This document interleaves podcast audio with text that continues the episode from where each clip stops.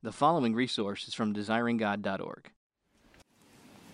As we begin, I would like to ask you a favor, namely, that you would test everything I say by the Word of God, by the Bible.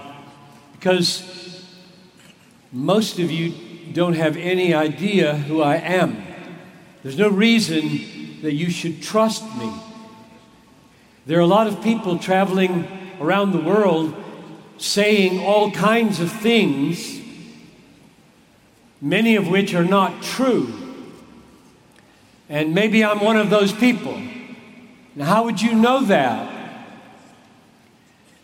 There's only one way to know whether what somebody says about God is true, and that is, does it correspond to what's in this book, the Bible? So, the favor that I'm asking you to give me is to not take my word for it, but to put my word through the grid of this book. So I regard my job here and wherever I preach, my job is to, number one, make as plain as I can the realities that are in this book. And then to try to show you that they really are in the book. It's not enough for me to just say, the Bible says, I've got to show you that the Bible says. And then, thirdly, that I would help you respond in a way with thoughts and with feelings and with actions that correspond to the value of the realities that you see in the book. So that's my job. So, Father, I ask for your help because I can't make that happen. I can't create in the hearts of these people emotions and affections that correspond to your value. That's a miracle. And so I ask for the miracle to happen. So give me your help, please, and grant them ears to hear and hearts to respond. In Jesus' name, amen. Let's begin by turning to the Psalms, Psalm 16, and we're going to look at verse 11 for just two or three minutes. And the point of looking at Psalm 16:11 is to set the stage for everything else that I'm going to say. Psalm 16 11. You make known to me the path of life. Referring to God. You, God, make known to me the path of life.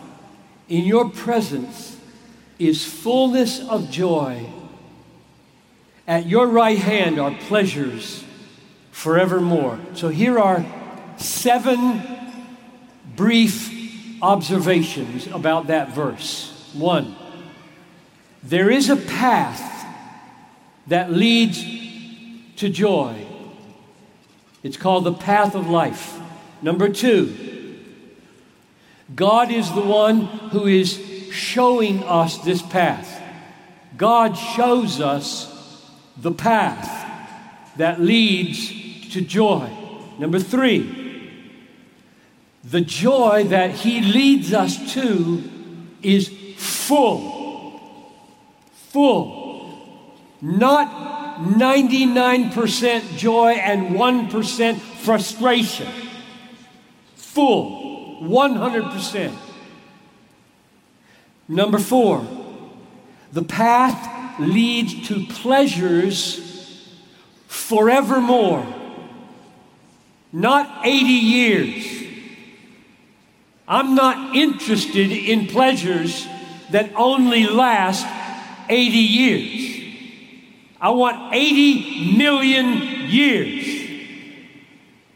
Or I'm not interested.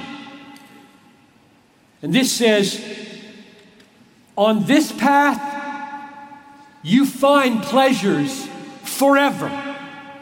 Number five, this promise is yours if you are in Christ.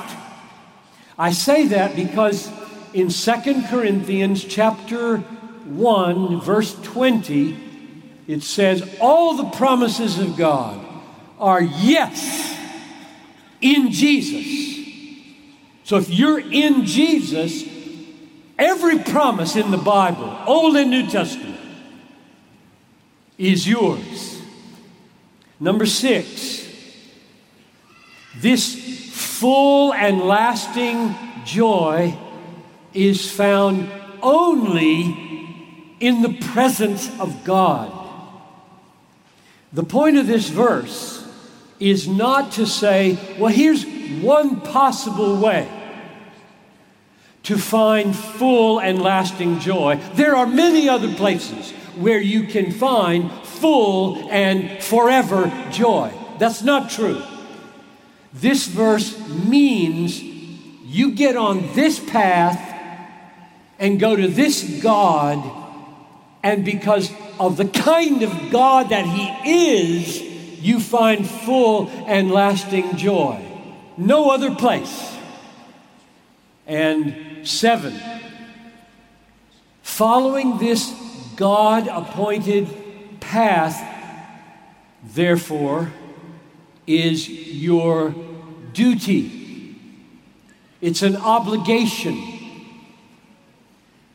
God is calling you. Get on the path. Don't be indifferent to your joy. Don't be careless about pleasures. Don't settle for anything less than the, the pleasures and the joy that you find on this path with this God. Get on the path. That's the implication of verse 16. So, what I've been doing for the last 50 years of my life is trying to understand the foundations and the implications of that verse.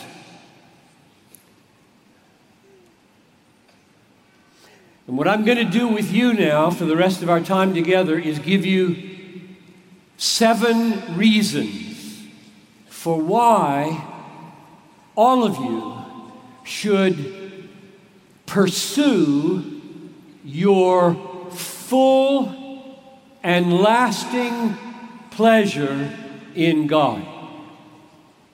You should. So many Christians think joy or pleasure at God's right hand or delight are optional. They may come they may not come. It's not my job to seek them. In fact, it's probably wrong to seek them. Wrong. And I'm here to tell you it's not only not wrong, it's your duty. It's your obligation. It's your calling in life. You should get up in the morning and get on the path pursuing full and lasting pleasure in God. That's what I'm here to talk about. So I have, I have seven, seven reasons why you should do that. So here we go. Number one, it's our duty to pursue full and forever pleasure in God because we are commanded to be happy in God we are commanded by God to be happy in God. All over the Bible. I'll give you some examples.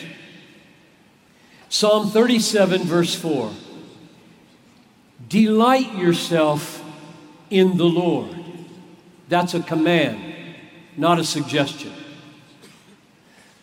Psalm 32, verse 11. Be glad in the Lord and rejoice, you righteous ones. Shout for joy, all you who are upright in heart. That's a command. Psalm 67, verse 4 Let the nations be glad and sing for joy, for you will judge the peoples with uprightness and guide the nations on the earth. Psalm 100, verse 1 Shout joyfully to the Lord, all the earth. Serve the Lord with gladness. Come into his come before him with joyful singing.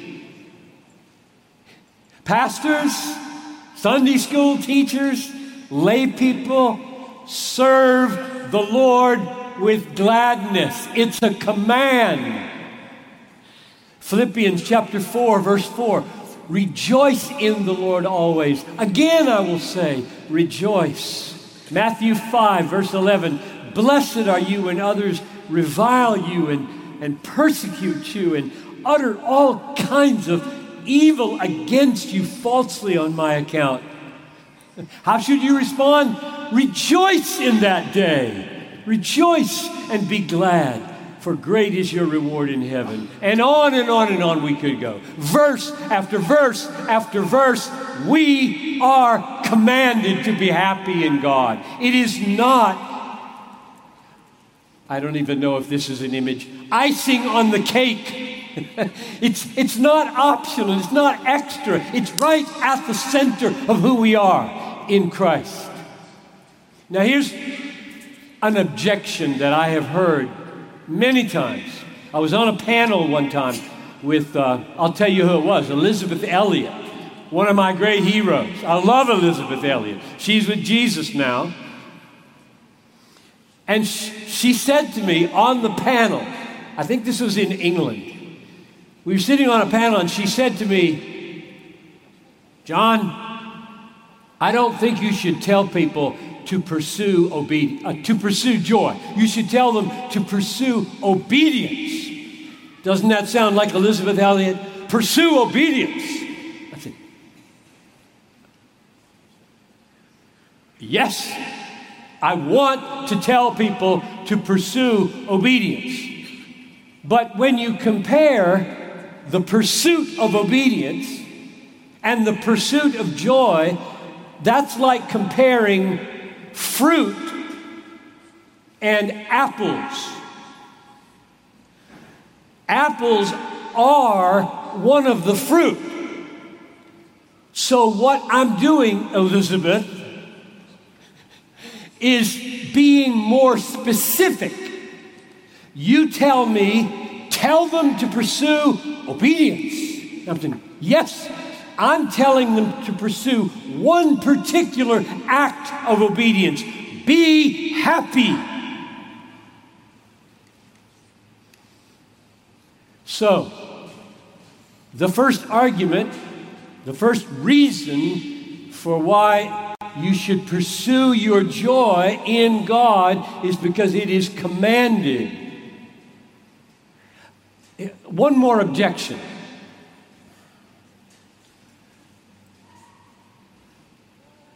People will say, you can't command the emotions. Emotions aren't like that. I mean, you could command me, pick up your Bible. Pick it up. I can use my will and my muscles and pick it up. Now, command me feel sad. Right now, feel sad. Feel fear.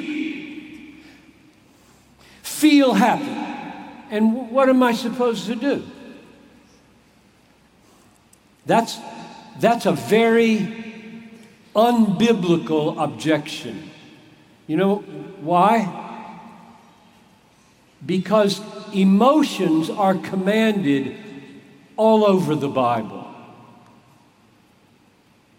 Everywhere. Emotions are commanded. I'll give you some examples. The 10th commandment, thou shalt not covet. What's that? Covetousness is a desire you should not have. You desire stuff. I want this. I want this. And God says, stop that. Don't experience that. Stop it. And you're supposed to stop it. Don't covet. Or contentment. Hebrews 13 5. Be content with what you have. That's a command. Be content. Satisfied. What about earnest, heartfelt love? 1 Peter chapter 1, verse 22. Love one another earnestly from the heart. This is not a command to do nice things for each other. This is a command to have a particular kind of heart toward other people. Hope is commanded. Psalm 42, verse 5. Hope in God. Fear is commanded. Luke 12, 5. Fear the one who, after he has killed, has authority to cast into hell. Peace is commanded. Colossians 3:15 Let the peace of Christ rule in your hearts. Zeal is commanded. Romans 12:11 Don't be slothful in zeal, be fervent in spirit. Sorrow is commanded. Romans 12:15 Weep with those who weep. That's not a command for you to be hypocritical. Really weep. Really feel sorrow when you're in the presence of sorrow. That's a command. Tenderheartedness is a command. Ephesians 4:32. Be tender-hearted, forgiving one another. Gratitude, feeling thankful is a command. Colossians 3:15. Be thankful. I don't I don't accept that objection. You can't command the emotions, Piper. God can, and He does. Dozens of times. And the reason He can and does is because He's God and can tell you to do what's right, whether you're able to do what's right or not. My guess is there are hundreds of you in this room right now that cannot obey the command, delight yourself in the Lord. That's a problem. And I'm here to help with it. But don't blow it off. Don't say, well, I can't make it happen right now, therefore it can't be commanded. That's unbiblical. You need to cry out to God for a new heart. And that's what He does. So, argument or reason number one for why we should pursue our joy is because it's commanded. Reason number two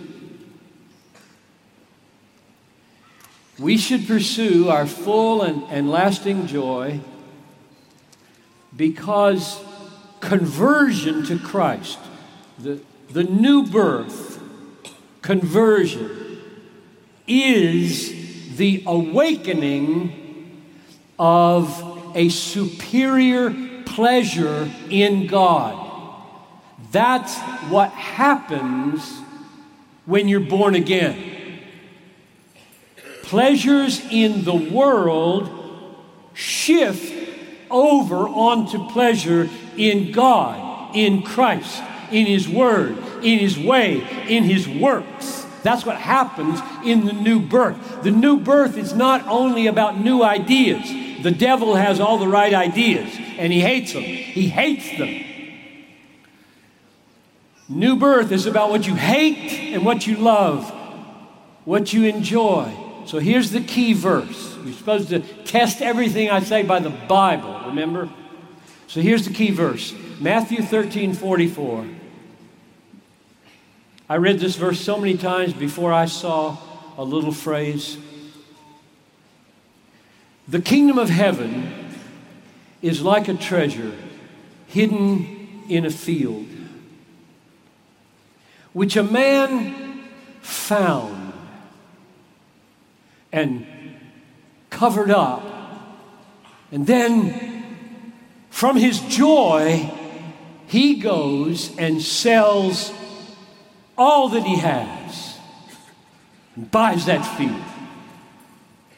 What's the point of that?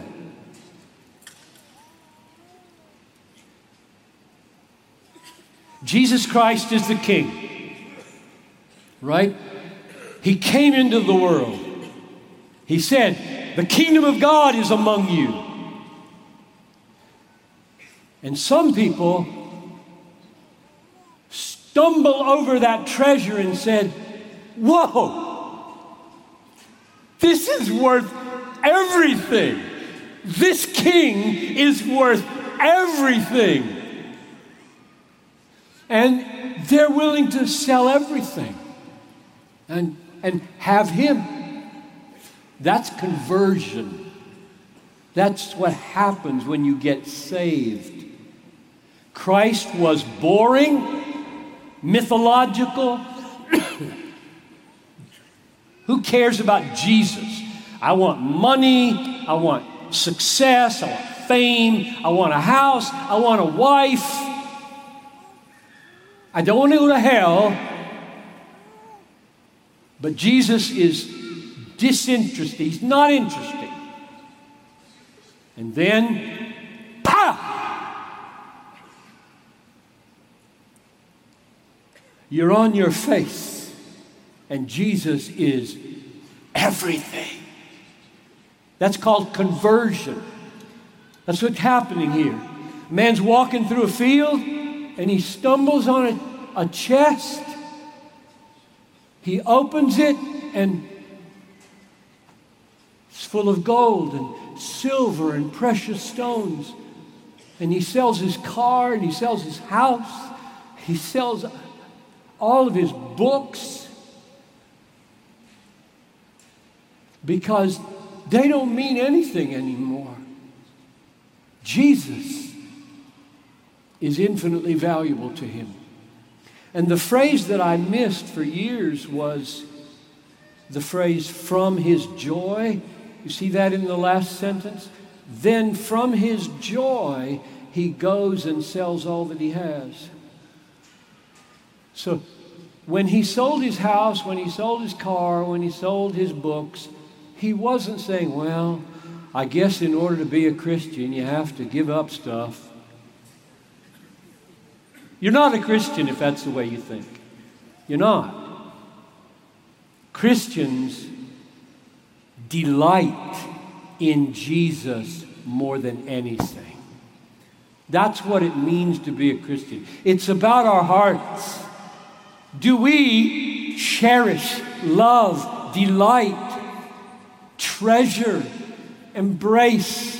Are we satisfied in Jesus more than anything? That happens in the new birth, and therefore, my second reason for why you should pursue that joy is because that's what it means to be a Christian. That's what it means to be converted. Reason number three it should be your duty, it's your calling. You should pursue full and lasting pleasure in God because being supremely satisfied in God above other things is part of what saving faith is. Let's look at John 6:35. Jesus said to them, I am the bread of life. He who comes to me will not hunger, and he who believes in me will never thirst. Now, there are two statements there, and they are parallel to each other, aren't they? The first one is, He who comes to me will not hunger. And the second one is, He who believes in me will never thirst. You can lay them on top of each other. And so, thirsting corresponds to hungering. You'll never thirst, you'll not, you'll not hunger. And believing corresponds to coming. Right? So I wonder how you would define saving faith on the basis of that verse. Saving faith. Here's how I would do it saving faith is a coming. This is not physical. I'm not walking anywhere because He's in heaven. I'm, I'm coming spiritually. I'm moving in my heart. I'm reaching. I'm out. I'm embracing. I'm, I'm coming to Jesus to find the thirst of my soul, the longings of my soul, the achings of my soul satisfied in Him. That's faith. Which is why faith is such a powerful thing to change your life, and why so many people are not changed because they don't have faith. That faith We've, we've, we've turned faith into such an intellectual thing, it has no power. And therefore, so many parts of the Bible don't make any sense.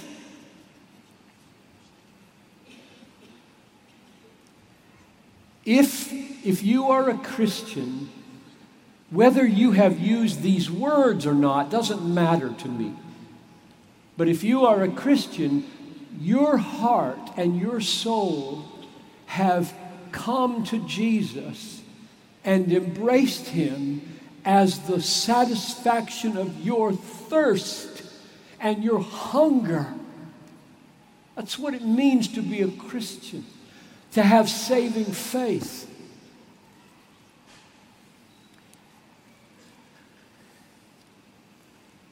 Argument number four, or reason number four for why you should pursue your joy in God all the time.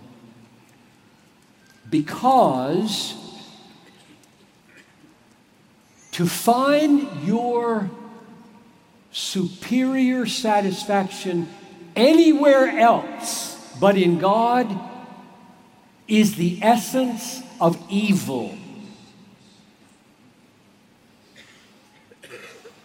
The essence of evil, all evil, essence. Evil is bigger, but this is the essence. The essence of evil, what makes evil really evil, is that it always involves finding more pleasure in something other than God.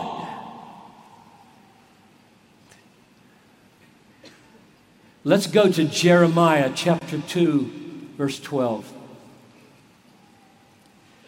Be appalled, O heavens, at this. Be shocked. Be utterly desolate, declares the Lord. For my people have committed two evils. What are they? Number one, they have forsaken me, the fountain of living water. Number two, they have hewed out, dug out for themselves cisterns, wells for themselves, broken cisterns that can hold no water. That's an amazing definition of evil, isn't it? Goes right to the heart of every evil. I mean, pick an evil. I mean, we're so humanistic We're so man centered, we think real evil is when you hurt somebody. That's not the real evil. The real evil, if you hurt somebody, is they're in the image of God. Don't you touch God. Evil has to do with God.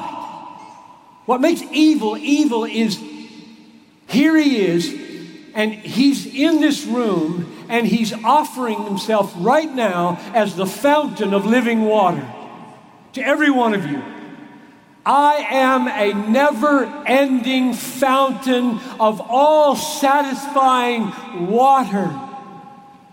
And if you, if you put your tongue on that fountain, let me taste, let me test you, God. Let me taste. I don't like it. I'm going to dig a well. You're evil. I mean, pick an evil person in history. That's what you are. If you taste God and turn away from the creator of the universe who is freely offering you, let me add this He offers this to you at the cost of the life of His Son.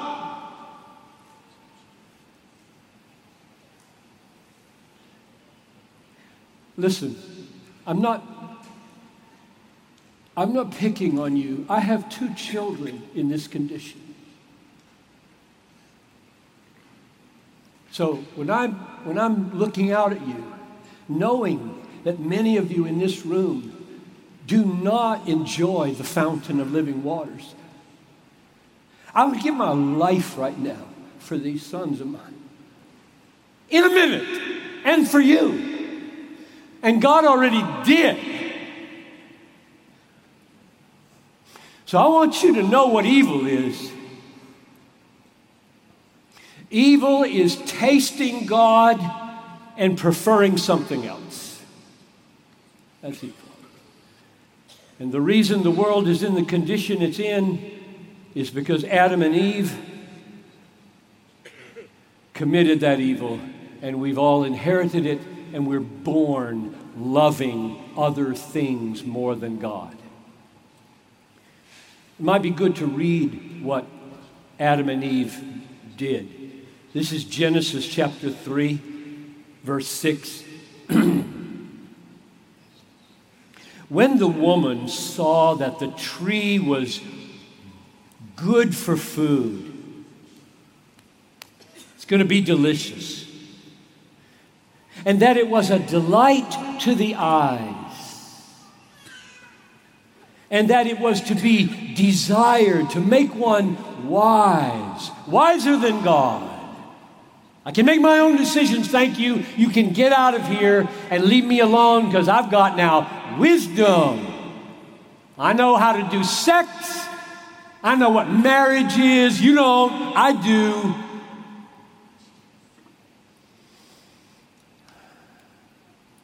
And they ate. And she also gave some to her husband, and he was with her, and he ate. Good for food, delight to the eyes, desire to make one wise. Here's God, the fountain of living water. Here's the tree of the knowledge of good and evil. And they look and they say, See you later, God. I want the tree. That's what all of us have done. All of us. Every temptation in your life is that temptation. Is he worth it? Is he precious? Is he beautiful? Is the fountain flowing? Am I drinking? Am I being satisfied by God? Or is the world constantly conquering me? That's argument number four for why you should pursue joy in God because it is the essence of evil not to. Number five, we should pursue our full and lasting joy in God because Jesus' teaching about self denial is based on this pursuit of joy. Now, I know that sounds backward. That, that's probably not going to make any sense yet. Because what I'm saying is the argument that is often brought against me, Piper, you, you're telling people to indulge themselves in the pursuit of pleasure. And Jesus said, Deny yourself. Whoever would come after me, let him deny himself. So you're a bad teacher. You're dangerous. So you need to test me. Let's go to the Bible, Mark chapter 8, verse 34. This is just one of several classic, beautiful, God inspired, Jesus spoken words about self denial. Here's what he says Mark 8:34 If anyone would come after me let him deny himself and take up his cross and follow me. So let's make no mistake. There is real self denial in the Christian life. There is a real cross. And you know what a cross is? it's not a nagging wife, it's death. The old John Piper must die. I am crucified with Christ. It is no longer I who live, but Christ who lives in me. The life I now live in the flesh, I live by faith in the Son of God who loved me and gave himself for me. You must die. So, if anybody asks, when John Piper came to Holland, did he sell you a bill of goods by telling you to seek your happiness? You'll say, yes, he did tell us to seek our happiness, but he also happened to say, we must die. Because Jesus said, You must take up your cross. Crosses are for execution. And you must deny yourself. Many things, many things must you must deny yourself. Okay, so I believe every word of Mark 8:34. Here's the question.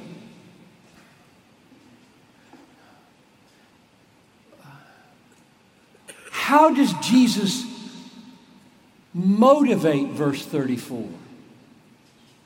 You're supposed to die, you're supposed to deny yourself, you're supposed to follow Jesus. Now, how does he motivate that? Where does the strength come from to do that? And verse 35 gives you the answer. So let's read verse 35. For, and you see that little word for at the beginning? That's because this is a, a foundation, an argument, a ground. For whoever would save his life will lose it. And whoever loses his life for my sake and the gospel will save it. What's the argument? what is the argument? What, what's the motivation? You don't want to lose your life, so lose it. You want to save your life, don't you? Yes, you do. And I want you to save your life. That's what Jesus is saying. I want to save your life. So be willing to lose it in my service. That's the argument. This argument is based on the pursuit of joy. The argument would make no sense if you shouldn't want to be saved and be with God forever. Full joy forever.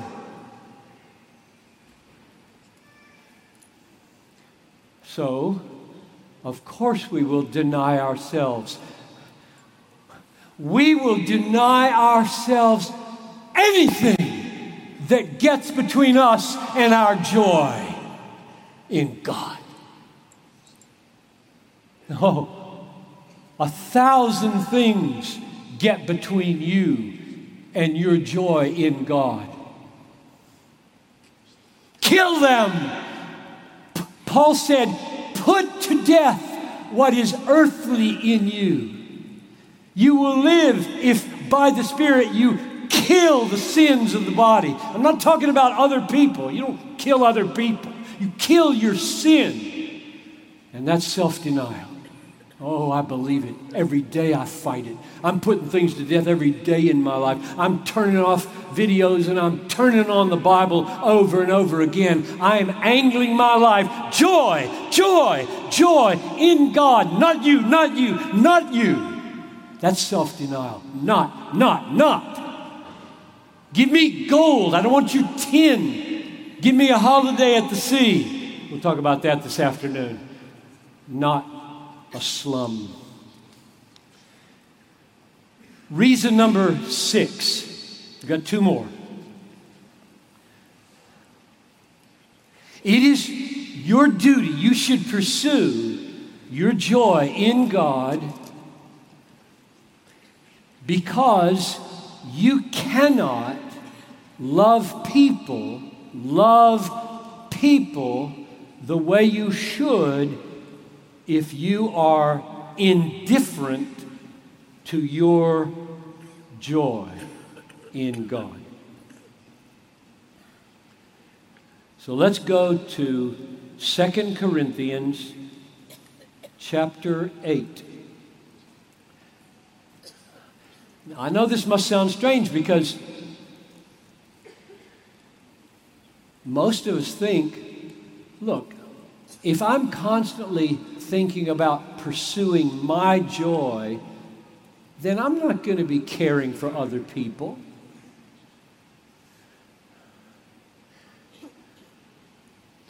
Well, that would be true if your joy was in money, but it's not true if your joy is in God. And I'll try to show you why that is from these two verses. This is 2 Corinthians 8, and before I read it, let me explain the situation.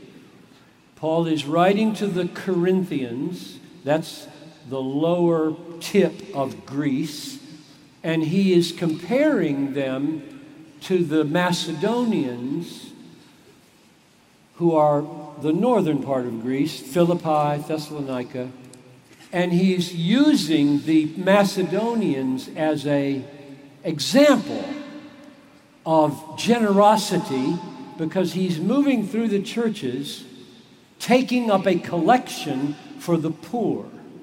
And he wants the Corinthians to be generous when he comes.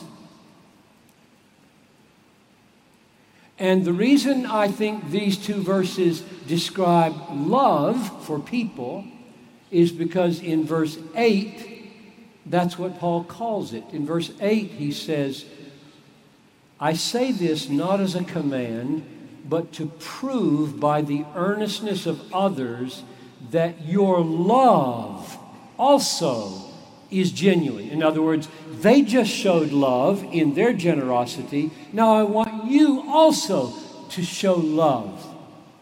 So now we're ready to read verses 1 and 2 and what you should be asking as you read this is where does love come from and how would you define it? We want you to know, brothers, about the grace of God that has been given among the churches of Macedonia. For in a severe test of affliction, their abundance of joy and their extreme poverty have overflowed in a wealth of generosity on their part. So I'm interpreting the wealth of generosity. They gave and gave and gave. The generosity, I'm saying that's what love does. That's what love is. Somebody is in need, I move toward the need, and I give. I give. I, I want you to, I want to help you. That's what love is. I don't want you to hurt anymore. I want you to go to heaven. And I want you to have relief from your pain. That's what love does. And that's what's happening here. A wealth of generosity. So, question number one where did it come from? Where did that generosity come from? And it's so clear. That's why I'm using this verse. It's just so clear. it came from the overflow of joy, right? It's just right there in the text. In a severe test of affliction, their abundance of joy overflowed in a wealth of generosity. So, if you ask, where does generosity come from? It comes from an overflow of joy. Joy in what? And that's pretty clear here, too. Because, look, they are in affliction, in a severe test of affliction, their abundance of joy. So, they believed in Jesus and life got worse. Life got worse, not better. Jesus didn't promise that your life would be better. It gets worse. You get a lot more criticism, lots more self denial, lots more late nights and early mornings because you care for people now. Life gets harder when you're a Christian. So, affliction didn't take away their joy, so obviously their joy is not in comfort, it's not in security, it's not in their safety. Okay, that's one thing it's not in. It's also not in money because it says they're still poor. Their extreme poverty and their joy overflowed in generosity. So these people are in affliction, they're in poverty, and they're as happy as they can possibly be. So, where's the joy coming from? It's not coming from money and prosperity. This is don't ever say Piper came preaching a prosperity gospel. You know what I feel about the prosperity gospel. I hate it. Okay, that's clear. This is not prosperity preaching. So, where's the joy coming from? It's not coming from prosperity, it's not coming from freedom from affliction, it's coming from verse 1. We want you to know, brothers, about the grace of God we want you to know about grace. We want you to know about the God of grace. We want you to know what happens when the grace of God comes down on people's lives. We want you to know about the grace of God and how it's been shown. And then he describes the effects of grace. oh, I love grace. The grace of God. So, here you have a totally pagan people on their way to hell, and Paul visits Philippi. One of them is named Lydia, and the Lord opens her heart to give heed. One of them is a demon possessed, fortune telling girl, and Paul casts her demon out and she gets saved. And one of them is a jailer, and he gets saved. And now Paul's got a little church. He's got a rich businesswoman and a slave girl and a jailer. I love it and they all tasted grace. And their sins were forgiven. And the wrath of God was taken away. And hell was closed and heaven was open. And they were knit together in love, and their joy overflowed in generosity. So, how would you define love now? Don't, don't let the world define love for you. Let the Bible define love for you. Here's my definition of love based on those two verses love for people and the poor in this particular instance. Love for people is the overflow of joy in the grace of God, which meets the needs of others. Love is the overflow of joy in God that meets the needs of others. That's my definition of love. Which means if you don't care about pursuing that joy in God, you will not be able to love people. Period. Unless you just redefine love any way you want. Don't do that. Let the Bible define love. Love is the overflow of joy in God that meets the needs of others.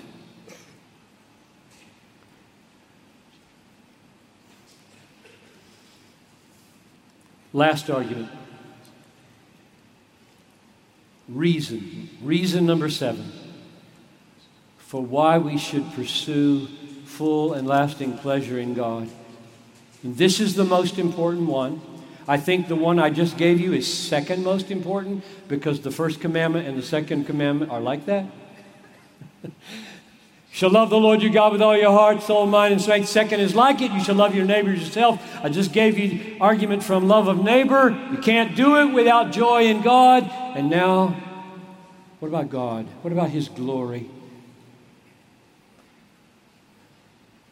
I just read in my devotions this morning, just read the end of, of Isaiah this morning, and twice in verses six, chapter 60, it, it, it looked out at Israel and said, He is wounded and now he'll heal, and he will make you the planting of the Lord, the work of his hands, that he may be glorified. And I was just reminded again like every page of the Bible reminds me, I exist for the glory of God. You exist for the glory of God. You don't exist for you, you exist for the glory of God. So the question is how does my telling you to pursue your joy do that? Give God glory. Because if it doesn't, nothing matters that I have said.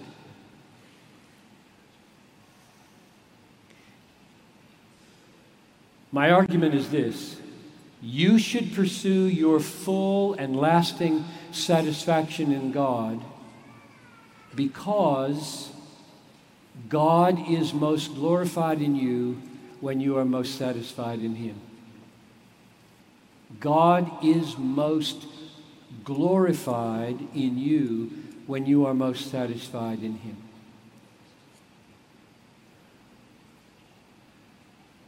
Where is that in the Bible? Let's go to Philippians chapter 1. This is probably one of the most important passages in my life. Philippians chapter 1, verses 20 to 23.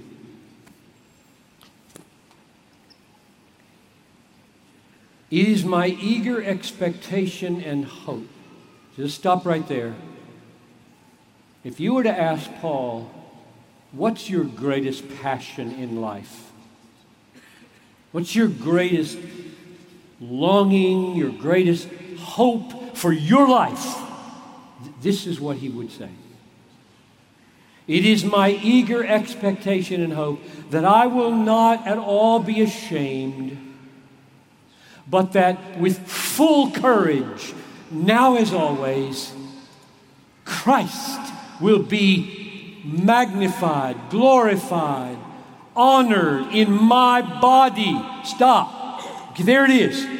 When I came to my church, I was a pastor for 33 years in one church, and, and I remember my first sermon was from this text. I told the people, look, I'm here for one central reason. I want to eat. I want to drink. I want to sleep. I want to live. I want to preach. I want to teach. I want to pastor. I want to counsel to make Christ look magnificent. That's what that text said. That's what it says. right? I want my body, my hands, my mouth, my eyes, everything about me. I want it to count to make Christ look magnificent. And I hope that one of the effects of this conference would be that's what you want more than anything. Christ magnified. And if, if you feel like, but that's not what you've been saying. You've been saying, pursue joy in God. And if this seventh argument isn't valid, I have just wasted the last 55 minutes. Let's keep reading. So, how, how is Christ going to be magnified in the body of Paul?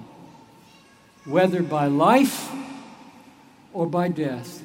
Verse 21 For to me to live is Christ, and to die is gain. Now, why would death be gain?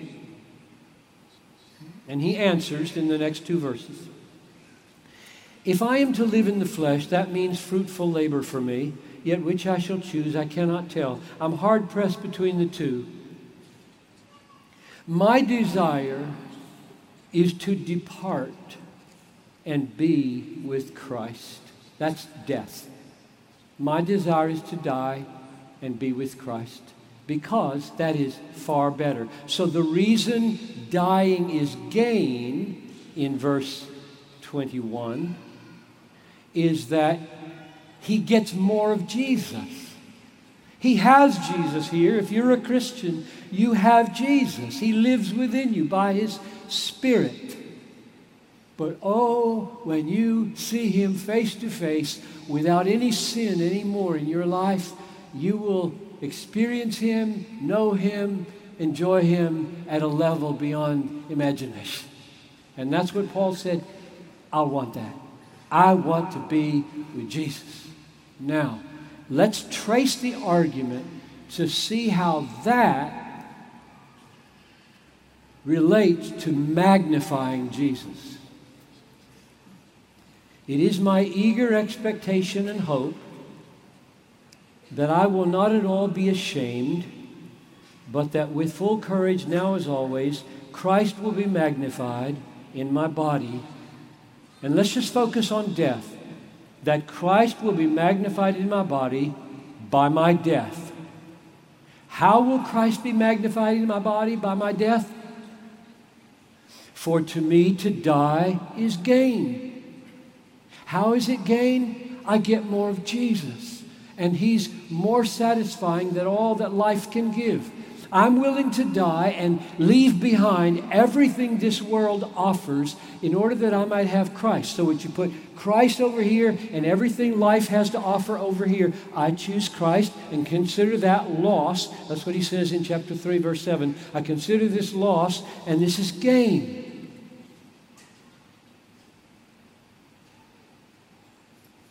So, he magnifies Christ in his dying by being so satisfied in Christ as he's dying that he considers the loss of everything in this world and the gaining of Christ as gain. The only way that argument works is if Paul is so satisfied in Jesus, so satisfied in Jesus that everything else is as nothing. So here's my paraphrase of this text Christ is most magnified in Paul when Paul is so satisfied in Christ that losing the entire world is gain. Or to generalize, God is most glorified in you when you are most satisfied in Him. You don't have to choose. Uh, we'll talk about this a little bit this afternoon. You don't have to choose between glorifying God and being happy. If you do choose, you fail on both counts. Let me close with a story. Um, I have been married to my wife for 50 years. Five zero. 50. Last December. And uh, I've told this story in China, I've told it in Russia, I've told it almost everywhere I've been because I can't improve upon the point that it makes about argument number seven. So let's pretend it's our anniversary, and I'm going to surprise my wife with some flowers. So I bought a big bouquet of red roses, and I put them behind my back, and I go home early, and I ring my own doorbell, which I don't usually do. Ding dong. And she opens the door, and she looks puzzled, and before she can say anything, I say, Happy anniversary, Noel. Bring out the flowers. And she says, Oh, Johnny, they're beautiful. Why did you? And suppose I say, It's my duty. I read an authoritative marriage manual, and it says that to be a good husband, you should give her flowers on her anniversary, so I'm doing what I'm supposed to do. That's a bad answer. So let's rewind and do it again. Ding dong. Puzzled look on her face. Happy anniversary, Noel. Oh, Johnny, they're beautiful. Why did you? Because Nothing makes me happier than to celebrate you. There's nothing I'd rather do than spend the evening with you. And so I have a plan tonight. We're going to go out. Why don't you go change clothes? Because we're going to your favorite place. Because there's nobody I would rather spend the evening with than you. Now, that's the right answer, by the way. Why? But why wouldn't she say to me, You are so selfish? Nothing makes you happier than to spend the evening with me. Nothing makes you, you, you happier than to celebrate me. All you ever think about is you, you, you, pursuing your joy. You preach about this all over the world. Why wouldn't she say that? If you can answer that question, you understand this entire message and you know God. Here's the answer. Here's the reason. She would never say that because she knows, you know, and God knows. It's in His book. God knows. When you enjoy someone, you honor them. She feels honored when I say, You make me glad, you as a person are the one I would like to spend time with more than anybody else. If you say that to somebody, you magnify them, you honor them, you glorify them, and you're seeking your own pleasure. But you just happen to be seeking it in them. So when you knock on God's door, Knock on God's door at the end of your life, and He opens it. And He says to you, Why do you want to come in here? If you say, Well, I read in the book that this is where you're supposed to want to be, or I don't want to go to hell, those are wrong answers. They're not going to cut it. The answer is going to be when he says, Why do you want to be here? Is I want to be with you. I want to be with you because you told me in your word, and I have tasted it with my tongue, that in your presence is fullness of joy, and at your right hand are pleasures forevermore. If you say that to God and you mean it through Jesus Christ, big smile's going to come across his face. He's going to pick you up and whisk you in. But if you tell him, well, I've done all the right things, you will not see a smile on his face. Let's pray. Father in heaven, I pray for all of us now in this room that the miracle would happen of our souls finding the fountain of living water would come to pass. Make that miracle happen, I pray. Give us a taste for Jesus Christ. Give us a taste for you, Father, and your grace so that we are more satisfied in you than anything else because you are more glorified in us when we are more satisfied in you. Amen. Thank you for listening to this resource from desiringgod.org. If you found it helpful, we encourage you to enjoy and share from thousands of resources on our site, including books, sermons, articles, and more, available free of charge. DesiringGod.org exists to help you treasure Jesus more than anything else, because God is most glorified in us when we are most satisfied in Him.